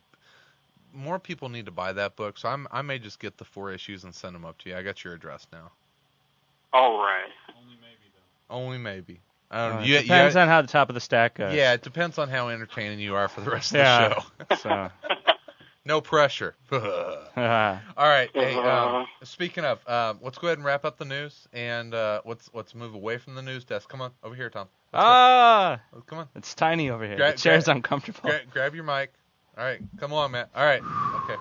Yes, now it's we're windy. now we're back at the at the main desk. Yeah. Um, it's time for top of the stack. Top, top of the stack. Of the stack. stack, stack. That's right. It's time for top of the stack. Our chance to let you, the listener, know what our panel has been reading for the last week. Uh, Mr. Kramer, what is your top of the stack this week? Well, My top of the stack is Tricked by Alex Robinson. It's a 350 page uh, black and white graphic novel. So it's a it's a little different from the format, but this is the best thing I've read in a long time. It's 350 pages, and I read it in two sittings. It's basically about six people who are uh, completely unrelated, but then over the course of the story, their plots start to get intertwined more and more, and then they're all brought together at the end. And the end is just one of the weirdest things I have ever read in comics history. The last page is basically a close up of a character's eye with images swirling around it for about 10 pages. Now that was put out by Marvel, right? Uh, it was put out by Top Top Shelf. I'm joking. that wasn't put out by Marvel. I, I've actually uh, read Tricked. It was uh, our uh, our buddies over at uh, Indie Spinner Rack, uh, Charlito and Mr. Phil. That was one of their top five books from 2005, and uh, it's uh, uh, one of Alex Robinson's other works, uh, Box Office Poison. Very good, very good. I've heard very good things. Ha- have you, re- Matt? Have you read Box Office Poison? I have not because it, uh, the thirty dollar price tag puts me off a little bit. Yeah, yeah, I, I, I hear you. Yeah. But I but I, but I mean, this is a guy. Alex Robinson did this, and it, it took him like four years to to do. He wrote and and drew Tricked, and uh, Top Shelf puts out some fantastic books. yeah, they do. Yeah, but it was like four years he worked on this, and um, I, I keep talking about other other podcasts today, like uh, Word Balloon. Um, the MoCCA Festival was a couple weekends ago, Yeah, I and think two Indie, weekends and, ago. and Indie Spinner Rack has um, been putting out. I think they put out the third of six one-hour episodes. I thought they only did two so far. no, they put out the third, one. I think it's eight though. I think it's like Oh, seven it's, or it's eight, eight of them. part- Yeah. Well, they they went to Mo- they were the official podcast of MoCCA, and deservedly so because Indie Spinner Rack Yeah. kicks ass. They do awesome. You Uh, don't even have to. I, I'm, I, there's a tendency, I think, for people to listen to podcasts, they like to listen to stuff they already know about. Yeah. And they do a really good job of in a genre where you're probably not going to know what they're talking about most of the time. You're not going to know the books they're talking about. They do a really good job of making it interesting and making you want to seek out those books. That's a, that's why I listen to them. They every episode and and Charlie Phil, I'm talking to you guys. You cost me money every episode. yeah. The the first Yeah, me too. the, the did did you listen to the first uh the first interview episode from MoCCA this week, Matt? Uh, I haven't got around to it yet because I'm still backed up on podcasts from when my iPod crashed about a month ago. Oh, it, it's because of all those two hour podcasts that come out. Those yeah. bastards. All of those long Stop it. podcasts. But they, they they talked to the guy that uh, that does this book called Action Philosophers, oh yeah. and uh, after the Oh. episode, I I ran right to I was like, okay, as I'm actually as I'm listening to the episode, I'm opening up Amazon and oh okay, not there, so I go to their website and and I'll I'll talk about it next week. It should come in the mail, but I order things as I'm listening to in, Indie Spinner Rack. But that's where I heard about Tricked, and it is it is a really phenomenal piece of work. So so Matt will um, um, we'll let you live. You'll get those issues, Thank I you, thank you. Yeah, Exterminators one through four is uh, is on its way up. All right, thank you very much. no problem. No problem. Hey. Yes, and everyone out there, buy Exterminators. Uh, amazing book. Uh, Tom, what is your top of the stack? My top of the stack is the first issue of Heroes Heroes Squared, the new ongoing series by uh, Keith Giffen, uh, J.M. DeMatteis, and uh, drawn by Joe Abraham.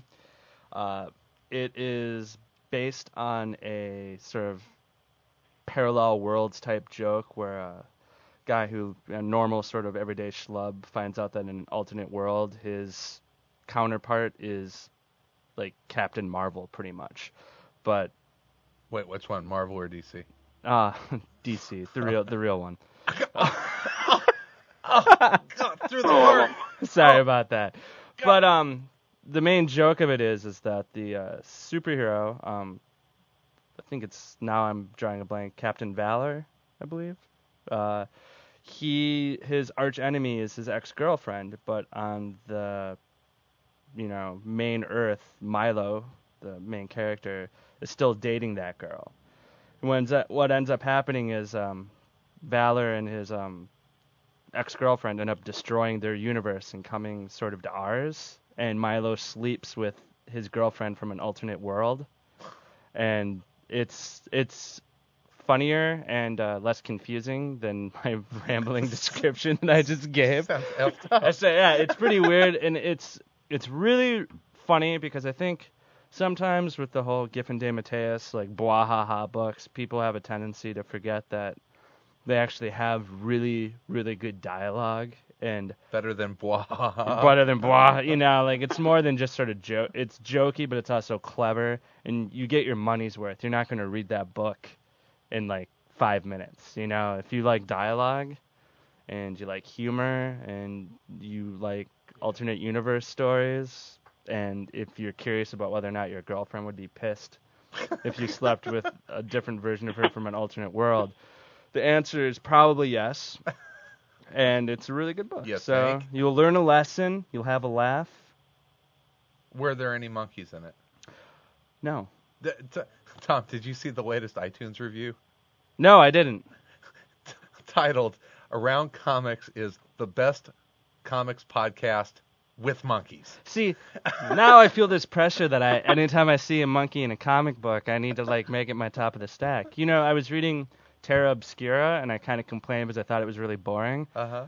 I'm sort of embarrassed to say that the last two issues of the first trade were really actually made it way better because they introduced a character called the Ape, who's sort of a talking ape, and it's it's it's hilarious. He's wearing like a spacesuit and he uh celebrates, you know, like he finally gets his own trading card where it just says the ape on it because he joins their.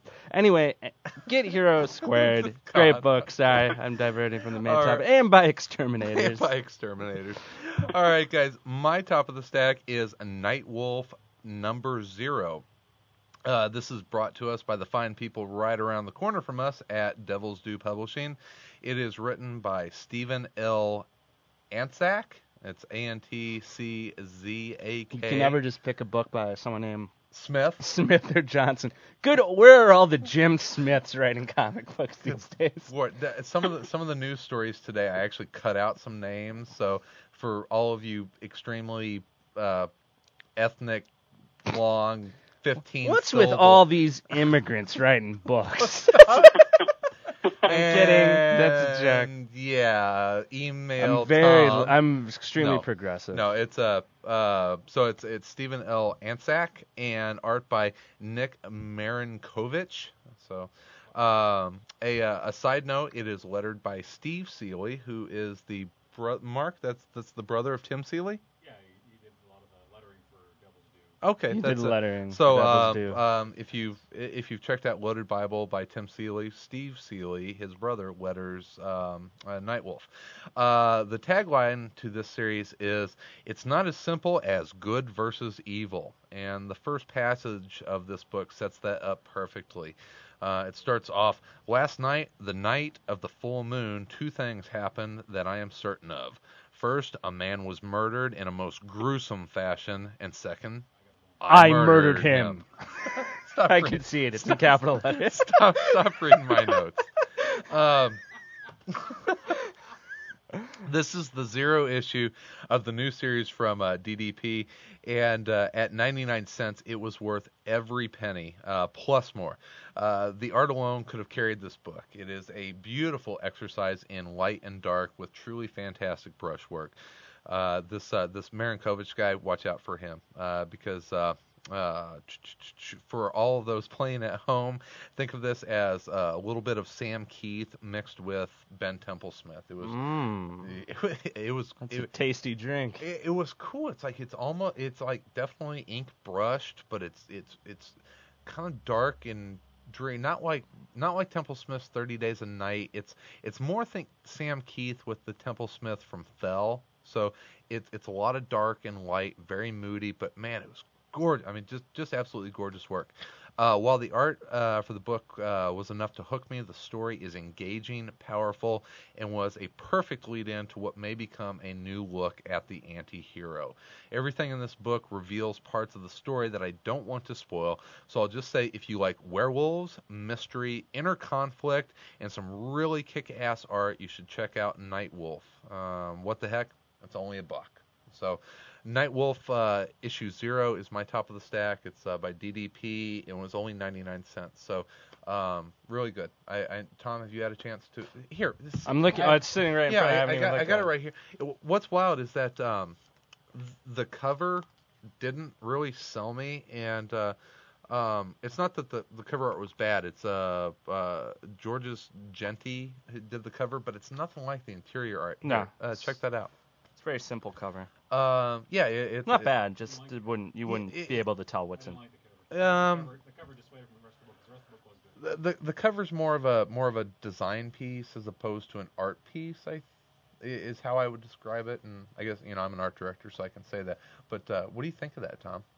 I think it looks like Sam Kieth, Ben and Ben Templesmith. Oh, thank No, you. it's I, because gu- you I told guess me that. I guess I pegged no, that it's one, nice. It's uh, it's good layout, nice use of huh? Yeah, I mean, I mean this this first page. Um, Matt, where, where, Matt's like, what? What are the? I, I can't see it. I'm not- gonna hold it up to the Bluetooth and uh. Uh, Matt, did Can you have a chance to check this out on that? Wednesday this week? Um, I I didn't actually didn't even see it on the shelf. Night Wolf. It's, it's a buck. Go get it. It's a man. dollar. It's it's go go to the. You know what it was? They were sold out of that that hipster trendy Yeah. indie snob uh, It's, it's not as simple to. as good versus evil. it's It never is. well the main the main character's a werewolf and so Yeah. I'm not going to spoil it. It's, Not yet? It's, it's really good. Okay. Um, I, I do have um, a shout out to uh, to uh, Jersey Drozd, who um, I, I've got to I've got to get myself. eh, He's a guy that uh, that listened to the webcomics episode. Uh, he listens to our, our, our stuff I think before that, and he is a a web comic artist. And he was kind enough to send up uh, several samples of the books that uh, that he's been working on that are available as web comics. Uh, the one that I really liked was The Replacements, and it's by Sarah Turney, Sarah Turner, and Jersey Drozd. And check out all of his stuff at Make Like a Tree Comics, and that is I'm gonna totally get this web address wrong, but it's um, MLT. Uh, hey, what's up, everyone out there? How's it going? Tom, talk to Dun, the people dun, out dun, dun, dun, dun. So, anywho, it's funny. I was on the train the other day. Anyway, go- go to the forum, check it out. Uh, I, I talk about it. Jersey's a, a, poster there, really good guy. Check out the replacements. He sent me also previews of Make Like a Tree comics. What I love about them is that they are fairly kid friendly. I don't know if you want your your like four year old to, to read them or, or read them to them, but like for um, uh, preteens and teenagers, very very cool fun stuff. But even for old long on the tooth comic book fans like us, uh, very fun read. So uh, check out the replacements by uh, by Jersey Drozd, and that's uh, D R O Z D. I hope I didn't butcher his last name. And the link for the site is um is on our forum and the webcomics link. So has the same last name as the drummer for the Flaming Lips. really, Yeah. maybe that's maybe that's him. I just raised my eyebrows for you, and I was shocked. It, it could be. I never, I wouldn't have thought. All right, I- guys. it's not. I that that our that is our top of the stack. Um, Top, top, top, top, top, top, top, top. of the stack. Stay. All right, guys, just have a few announcements here to wrap up the show. First of all, I would like to announce that we are now proud members of the Comics Podcast Network. The CPN is a collection of the best comic book podcasts on the net. You can learn more about the network and find more great podcasts at comicspodcast.com. Uh, Bruce Rosenberger uh, and his comics podcast crossover uh, has been named the official podcast of the network, and I would like to thank Bruce for having myself and Drew M of the Weekly Specials podcast on last week for a discussion about everyone's favorite spy, James Bond. Uh, please remember to check out Bruce's show, Comics Cast, and that's uh, with a K, K O M I C S K A S T.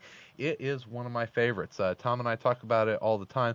Bruce is one of those guys that talks about comics that no one else talks about, and it's not because they're bad comics. It's just because no one else Because is you're you're too stupid to know about him.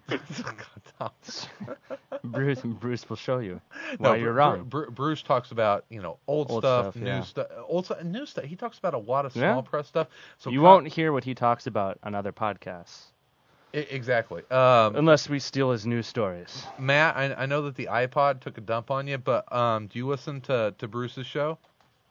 Yeah, I do. I I, I really enjoy it because half of it, like you said, half of the stuff that he talks about I've never heard of, but it makes me want to go out, go out and try and find them. Yeah, he's and I really enjoy the the crossovers. Yeah. Oh, it's uh, uh I just did one with uh, with Drew M, who does weekly specials, which isn't a comic book podcast. It's one about you know new DVD releases and that kind of stuff.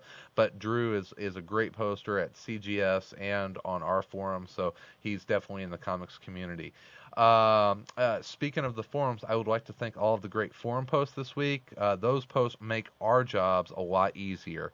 Uh, just so everyone is aware, we uh, we post next week's topic on Tuesdays at both of our forums. We have a forum at aroundcomics.com, which is growing and changing every day and is uh, a lot Stronger. of fun. Yeah, it's, really grown, guys. yeah, it's it's it's cool. Matt is is a poster there, and we we We really enjoy his time there. Ship his sharing's caring. So and we have another forum which is at the uh, comicgeekspeak.com and that has really kind of become the hub of all comic book anything podcast you forums. you don't even like comics if you're not posting there. Uh, there there are seriously like 14 comic book podcasts that have their forums. My brother got a forum there, I- and I- he just read Planetary last week, and that's the first comic he I, read. I sent Bryan Deemer uh, an email that we were going to have a um, a forum about comics with monkeys, and you were going to be the mod moderator. on it. So uh, and and Brian said he would think about it. So Okay. no, he died. Well, what? Oh, son of a. So it- a lot of there's a lot of really good monkey comics coming out soon So too. if you like comic book podcast, you know we obviously are, are thrilled that you're listening to ours. But if you want to check out some other ones, go to comicspodcast.com to get links to all these other great comic book podcasts.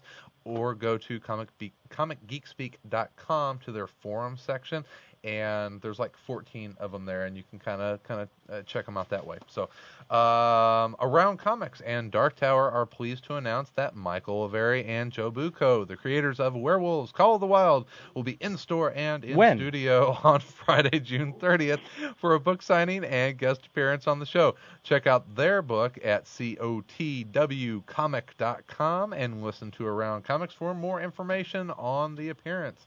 That's a couple weeks from now. That's uh, two weeks from now. it is two weeks from now. Talk to Mike. He is excited. Is he excited? Is He he, is pumped? very- he's is he ready to go? He's ready to go. Is he ready for what you have to do when you're here live?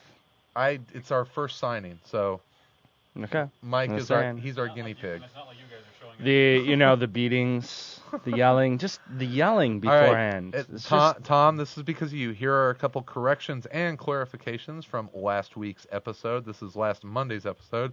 Uh, our fact-checking department informed me that the fantastic webcomic Butternut Squash is located at www.butternutsquash.net. I don't even want to know Not- what It's a butternutsquash.com really, came out it's a really good webcomic, but I, I said I said it was at butternutsquash.com, which is a totally different site. so it's uh, the Midwest number one place for butternut squash.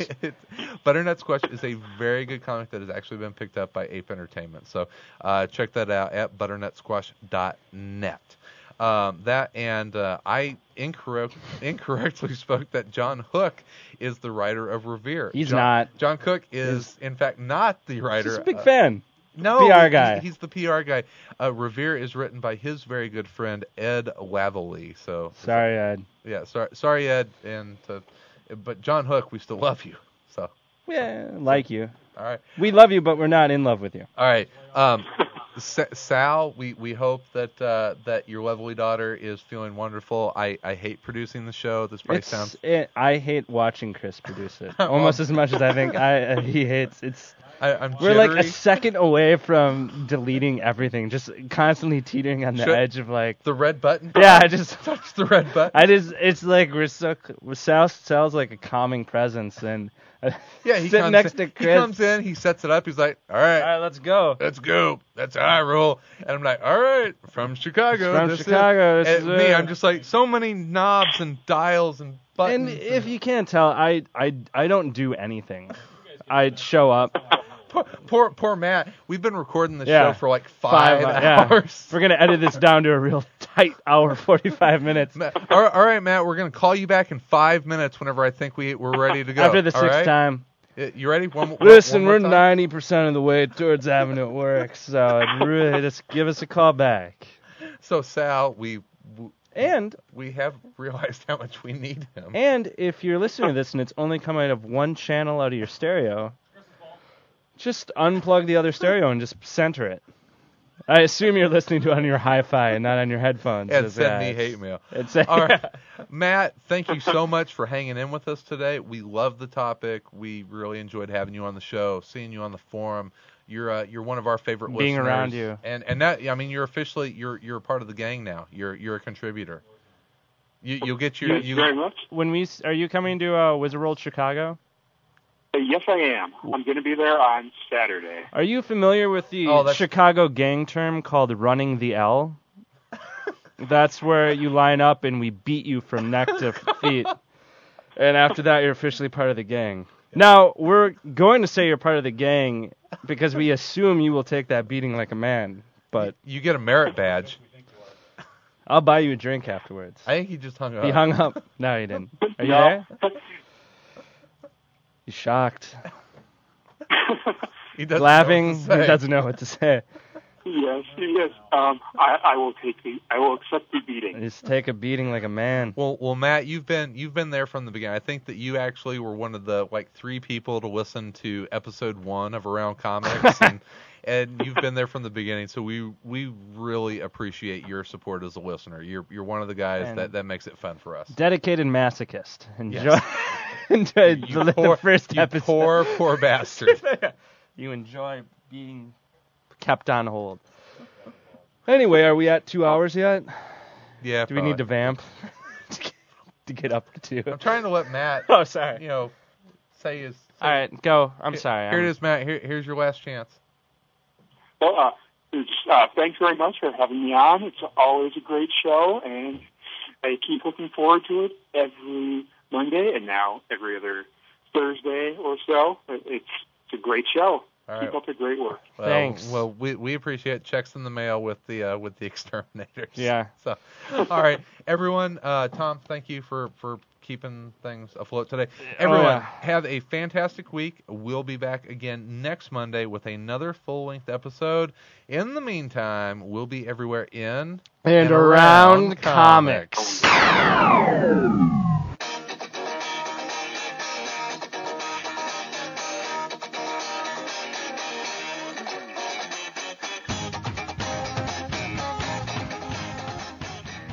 You would like to suggest a topic, send us your comments, or are interested in becoming a panel member, email us at info at aroundcomics.com or visit the Contact Us section of our website. For that and the latest in comics news and opinions, go to www.aroundcomics.com. Music for this show provided by the Podshow Podsafe Music Network. Music.podshow.com. Thank you for listening today, and remember to join us next week, where the panel will change, but our mission stays the same bringing you the best in discussion, news, and reviews in and around comics.